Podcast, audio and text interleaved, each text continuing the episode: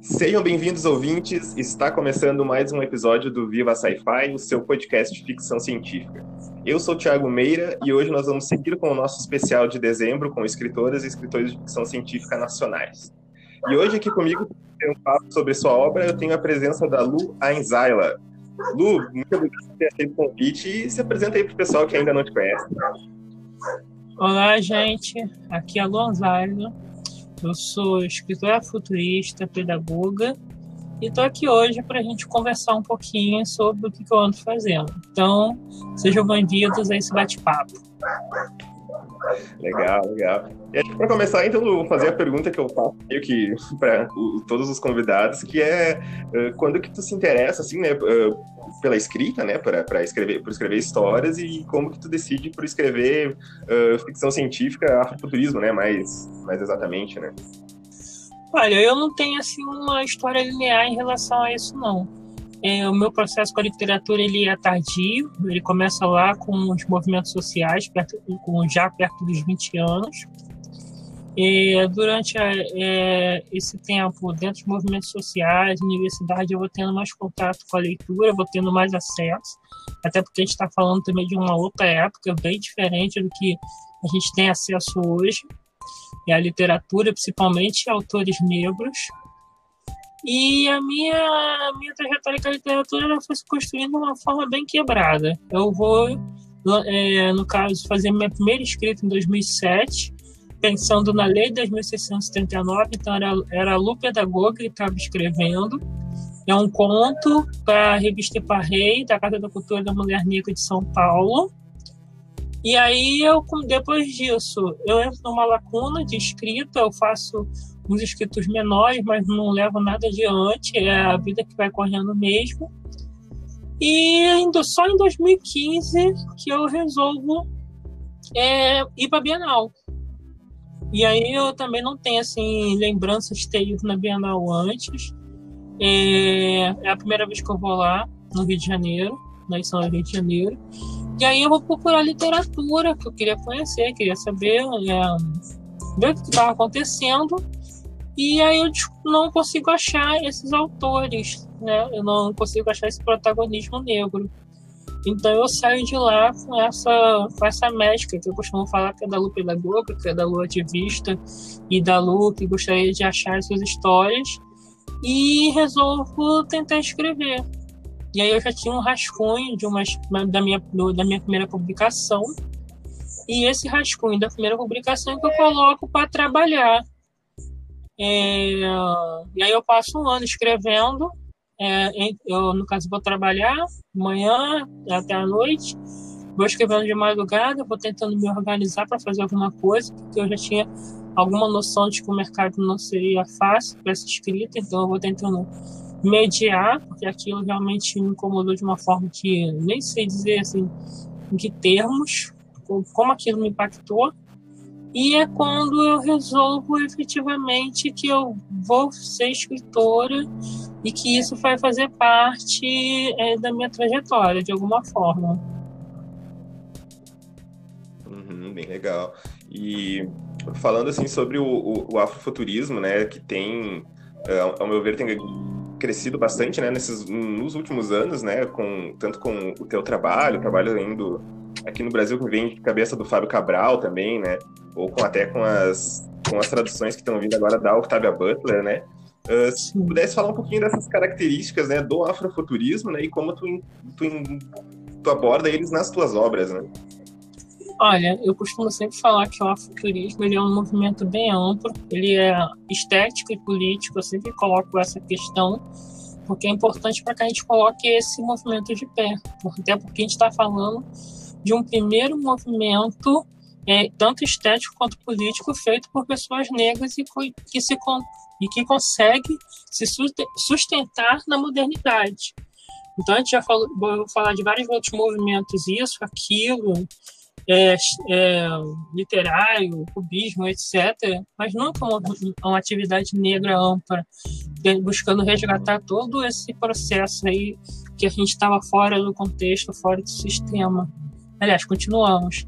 Então, quando o movimento afrofuturismo ele vem com essa força, ele não é, é totalmente estadunidense, ele tem um, um pé é africano, que é a afrocentricidade, como Olef Ketiassante, Marinho Baane, Teófilo Benga, é, de certa forma Sheikh Anta Diop, várias outras pessoas que vêm desse contexto de descolonização da África acabam tendo uma conexão com o afrofuturismo. Porque é, é aqui para gente o, eu costumo dizer que no afuturismo, o coração do afuturismo é a afrocentricidade. E a afrocentricidade tem a ver com a própria perspectiva da pessoa negra, qual o seu lugar de, pensar é, a sociedade, então ela precisa estar no centro para olhar o, conjunto. E eu costumo falar também que a afrocentricidade ela, ela pede que a pessoa negra ela se recoloque enquanto é, não só olhando o mundo, mas a si. Então ela precisa ir atrás de pensadores negros, ir atrás da sua história, atrás das suas características. E aí, quando eu falo da, da afrocentricidade, que é a parte que eu diria que é política e conceitual do afrofuturismo, se a gente for pensar o afrofuturismo em termos amplos, ele, ele traz uma mudança de perspectiva muito grande para as pessoas negras e para como elas vão conseguir é, apoio e estar, tá de certa forma, num processo de é, unidade, enquanto um apoiando a outra, de produções. Então, para mim, ele tem assim as características que a gente costuma apontar nele são a elaboração né, sempre de pessoas negras, porque a gente está falando de, um, de, uma recuperação de um, de, uma, de um protagonismo, de um protagonismo que a gente é, tá, é, teve que resgatar não só de um, de um campo é, psicológico ou de, de debate de narrativa, mas praticamente político também, a partir do momento que a gente tem que lutar pela nossa existência.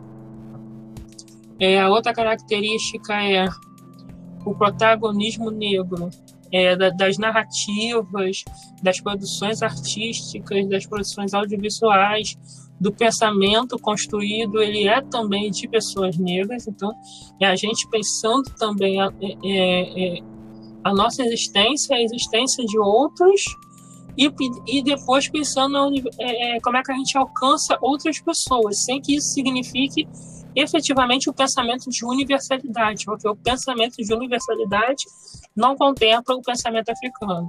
E quando eu falo pensamento africano, eu estou falando de África e diáspora, porque a gente se compreende de uma forma geral ampla, de muitas possibilidades. Então, uma das várias coisas que acontece, que acontece no Ocidente é esse pensamento universal de tenta colocar todo mundo no mesmo lugar e acaba é, é, ninguém conseguindo é, é, ter uma existência satisfatória. Então isso acaba sendo um problema é, coletivo da sociedade.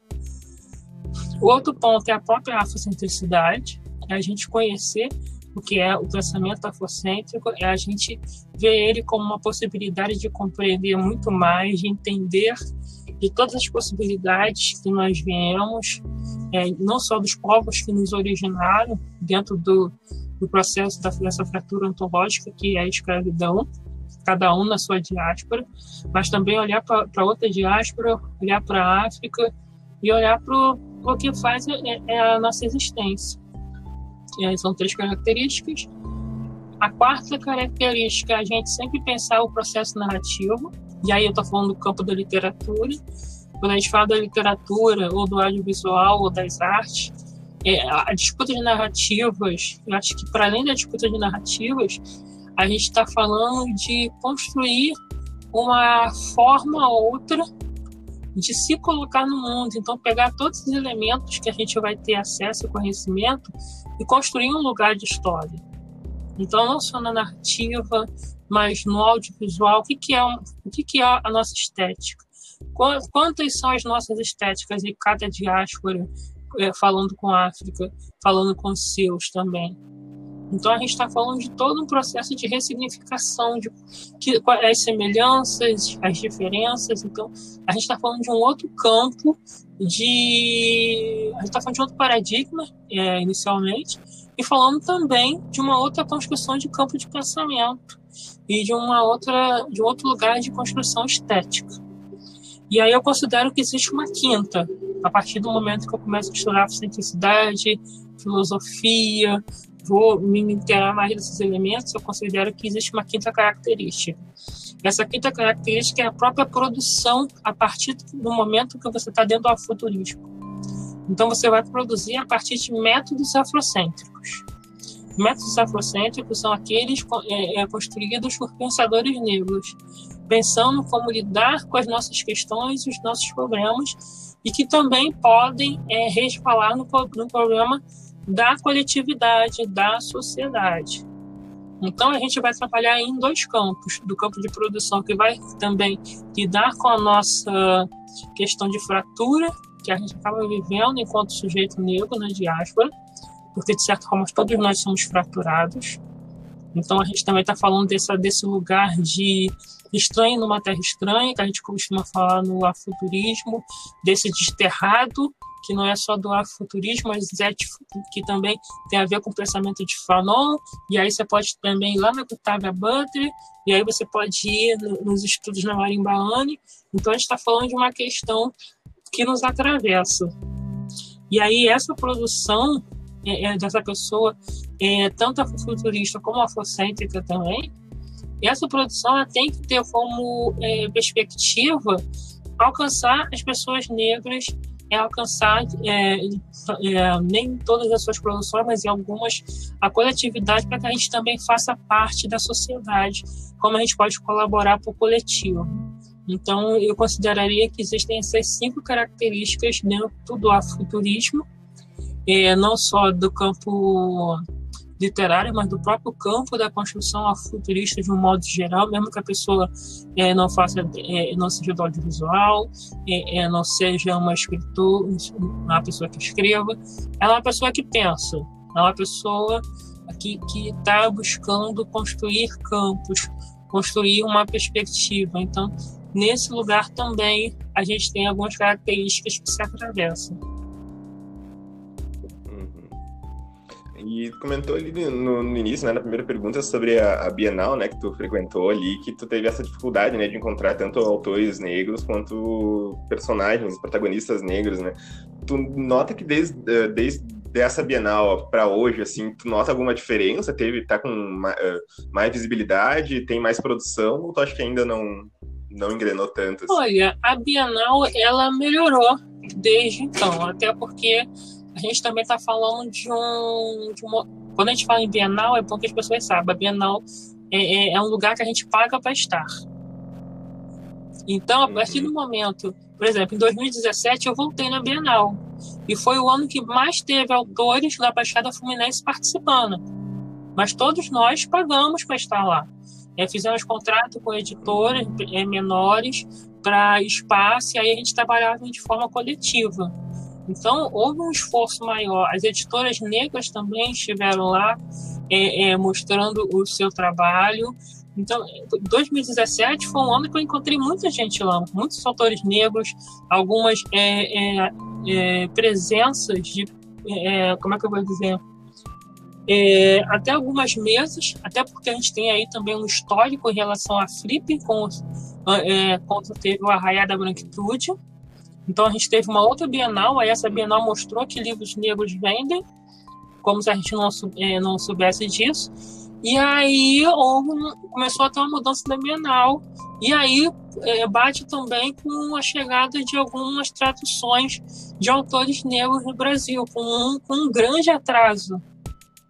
Mas aí também, quando a gente fala nesse, nesse, grande atraso, a gente tem que ver também o momento político anterior que o Brasil se encontrava. A gente nunca pode é, esquecer certas perspectivas né, em relação à discussão do que é o pensamento social brasileiro, do que era essa ocupação, porque isso também afeta a literatura. Vai afetar também quem pode e quem não pode é, publicar no Brasil, quem é bem-vindo e quem não é bem-vindo. Então, a literatura negra ela, ela acaba tendo uma lacuna que ela só consegue recuperar a partir da, é, no momento em que a gente tem a construção de editoras negras, Masa, Malê, é, depois veio o Kitembo, então a gente está falando africanidades, então a gente está falando também de, uma, de um outro processo de mudança que vai permitir que a gente tenha mais contato, que a gente esteja num momento de maior produção, e a partir do momento que a gente está com esse momento de maior produção, a gente começa a ter também é um momento de maior, é, como é que eu vou dizer, exigência. Então a gente tem um, um, uma combinação aí política, social que colabora para o contexto. Então a gente acaba tendo essa maior presença, essa, esse maior interesse, é, essa maior é, é, necessidade de, de outras vozes. É, a gente começa a colocar melhor e, e, começa a buscar mais essa pauta. A gente precisa é, ouvir outros e ouvir mais também.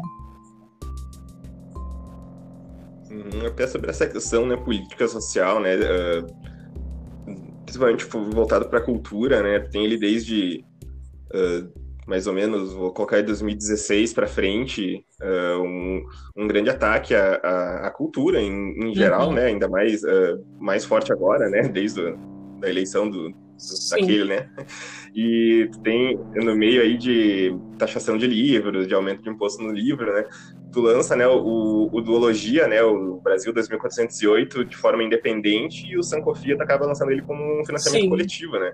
E como que foram, como que foram esses dois processos? Assim, teve muita dificuldade no lançamento desse livro? É, tive, porque eu queimei meu fundo de garantia, eu queimei piso, eu queimei tudo que eu tinha nessas escritas, porque eu estava muito, muito afim de, de encarar isso.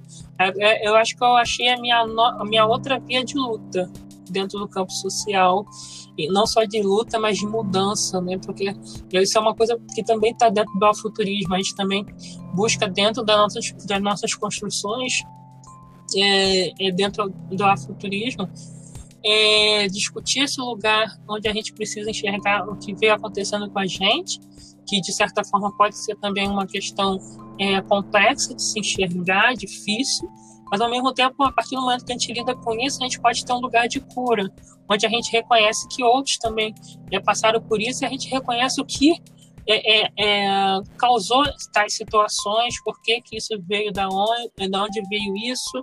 Então, quando a gente entende, de certa forma, o pensamento social, a gente, e a gente entende o, como essas coisas vão fazer parte da nossa infância, adolescência, vida adulta, é, certas exclusões. Então a gente começa a ter também esse lugar de cura.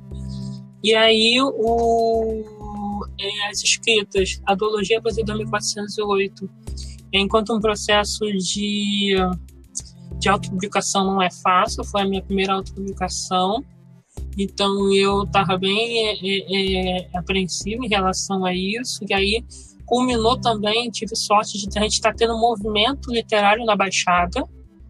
E aí depois a gente acaba descobrindo que não era só na Baixada do Rio de Janeiro, na Baixada de São Paulo, né? em várias outras baixadas. E isso é muito legal, porque a gente está falando de um público negro que está querendo escrever e ler também. Então isso vai ser muito bom.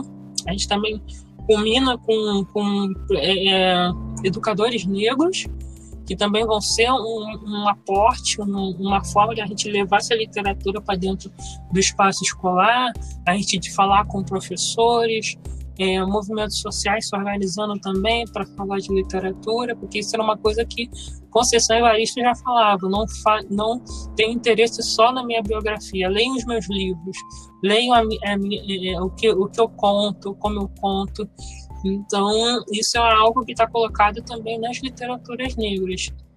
E aí a ideologia, ela é essa literatura de um Brasil do século 25, que também fala de um momento político, é, que, além da, da, narrativa negra, que eu também é, trabalhei os, os, elementos do adinkra, trabalhei elementos da, da presença da, das pessoas negras dentro é, é, dessa realidade distópica. Então, por exemplo, o pai da Iena, ele é um resgatante oficial e aí ele acha, por exemplo, o busto de zumbi que estava perdido de, de, é, é, há dois séculos e aí se constrói um novo lugar para se colocar alguns desses bustos. E ali eu vou fazer, vou falar não só do, um pouco do processo histórico, mas das lacunas do momento. Eu vou discutir é, é, também questões sociais de acesso é, terra, inclusive porque a gente está falando de um Brasil que não tem mais a ocupação de antes, a gente está falando também de recursos limitados, isso também atravessa a nossa existência na baixada, de, é, na realidade hoje social da, da população. E aí a teologia ela acaba tendo esse lugar de discussão até do momento político e de como se faz política. Porque um dos acontecimentos do, da teologia é, por exemplo, um falso um falso ataque. E aí esse suposto político, olha só como é que é. Esse suposto político, ele simula um ataque a ele para que ele ganhe notoriedade e aí a minha personagem vai discutir exatamente isso. O que, que ele ganhou? O que, como é que isso aconteceu? Como é que de repente esse cara que estava aqui está morto ou que sumiu? E aí você começa a aí na, no livro, felizmente, eles descobrem que era só uma tática para ele conseguir espaço político e notoriedade. A partir do momento que ele colocava o é, criava um, um, um um todo contra, né? A partir do momento que ele era supostamente a favor de alguma coisa, todo o resto era contra. Então, com certeza era culpa deles, deles. Então, isso fala muito com o nosso processo político. E já em Socofia, eu vou trabalhar várias possibilidades do que, do que é escrita futurista. Então, quando eu vou para o financiamento coletivo, é porque eu estou precisando é, falar mais dessa literatura e estou tentando buscar apoio para construir essa, essa, essa produção. Então, isso vai fazer uma grande diferença para mim, ter esse apoio é, através de financiamento coletivo. E foi uma experiência nova, porque eu também nunca tinha feito financiamento coletivo. Fui pesquisar, fui ver como é que era, como é que eu dava conta disso. E aí você vai descobrindo a parte também administrativa do processo, que é importante você estar de olho para depois é, é, dar conta dos, dos, dos, dos onerários né, de, uma atividade dessa. E eu fiquei feliz com, com, a, com a participação das pessoas em relação ao financiamento coletivo dessa história que são de vários contos, que são vários pensamentos em relação à literatura, que vem também do meu interesse de pensar várias outras histórias, mas também vem do lugar da Luciane Pedagoga. Por isso que o primeiro conto do Sankofia o Era Afrofuturista, que é um conto pedagógico, que vai viajar por esse Museu do Afrofuturismo, e ele é um conto que pode ser usado por educadores de qualquer disciplina, porque tem vários elementos lá que você pode discutir junto. E aí a gente também fala da Lei 10.639, né? Então, para mim, esses dois processos foram absolutamente importantes é, na forma de estar tá se construindo, na forma de estar tá se desenvolvendo.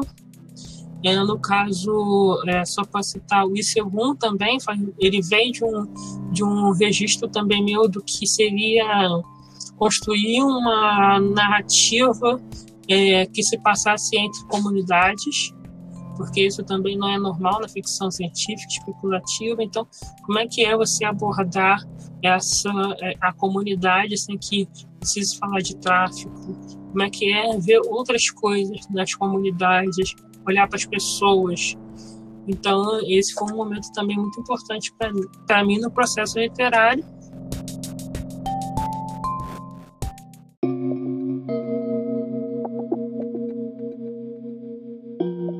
Então, essa questão com o próprio lugar da, de, da escrita acabou me levando também para o processo da pesquisa, o que é pensar o afuturismo, como eu estou pensando o afuturismo, como eu posso contribuir eh, a partir do momento que eu faço essa produção, como eu posso colaborar com, com o processo de produção de outros, e de certa forma também é, reconhecer todos os, os elementos que fazem parte do meu processo de escrita, que não é só uma referência literária, mas tem uma referência de pensamento, tem uma referência política, uma referência de construção. Então, tudo isso vai fazer parte desse novo lugar de, de produção que, é, no caso, é a quinta característica. Como é que a gente pode efetivamente trazer mudanças ou colaborar com o pensamento, com o pensamento negro, com o pensamento social que é e, e, isso entra também no lugar da gente pensar, se pensar enquanto elo. Então faz parte do da lógica futurista. A gente não é, é, é, o final, a gente é parte de um processo maior. Então o que a gente sabe agora, o que nós é, aprendemos agora, a gente vai tentar buscar sintetizar, passar para o próximo, e esse próximo vai aprender com o que a gente fez, vai aprender além e também vai fazer isso com o próximo. Então a gente busca criar um pensamento de longo prazo que é a grande questão do afuturismo, que não é simplesmente é, se pensar em histórias no futuro, mas pensar o próprio corpo da pessoa negra no futuro, ele existindo no dia seguinte. Uhum. E teria alguma, ah, digamos, uma referência, assim, de escritor ou de escritora, assim, que, que, que, te inspire, assim, na hora de criar o texto, de personagens, cenários, assim, ou algum favorito, assim, que tu, que tu goste mais, talvez? Olha, é... eu gosto das primeiras, é, da Vivência, da Conceição Evaristo. Uhum. É, eu gosto da Anne Cagelince, eu gosto muito desse processo político que ela traz para a literatura. Então, quando você vai ler as entrevistas dela e aí ela fala desse processo psicológico, eu me reconheço muito no processo de escrita dela. Eu até outro dia estava assistindo a leitura dela do primeiro capítulo do livro, desse novo. Então, achei muito interessante o, o conto que ela também ganhou, é, ela foi premiada no Hugo Awards, que é Emergência Skink, né, que é pele de emergência, também fala da questão racial, da questão política. Eu acho muito legal quando ela coloca é, aquele, aquele conto e você fica pensando, caramba, que ideia muito, muito boa.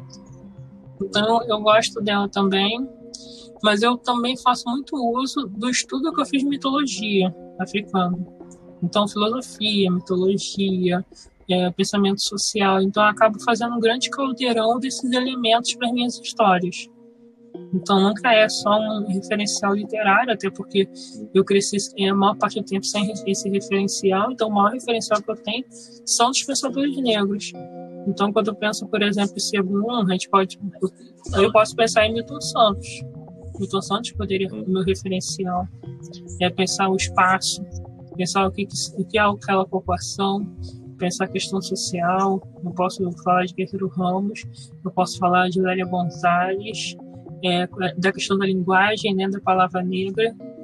E então a gente tem aí vários elementos. Eu gosto também da Ana Maria Gonçalves, é, Carolina Maria de Jesus também, que ela traz essa escrita super diferente para a gente. Então, é, agora no momento de pesquisa tem uma frase dela de 1960, 61, que ela diz que sabe que a literatura dela não vai ser compreendida, de certa forma pode ser até odiada.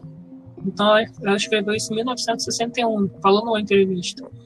E até hoje a, a escrita dela encontra esses entraves para ser é, reconhecida no processo literário. Então você não tem é, um, lugar de campo é, metodológico é, do, do, que é já reconhecido e supostamente universal que compreenda a escrita dela, por exemplo. E aí, se a gente for pensar como é que a escrita dela some também durante um tempo, a gente também tem um processo político que vai afetar a escrita de vários autores negros, que é, no caso, a ditadura.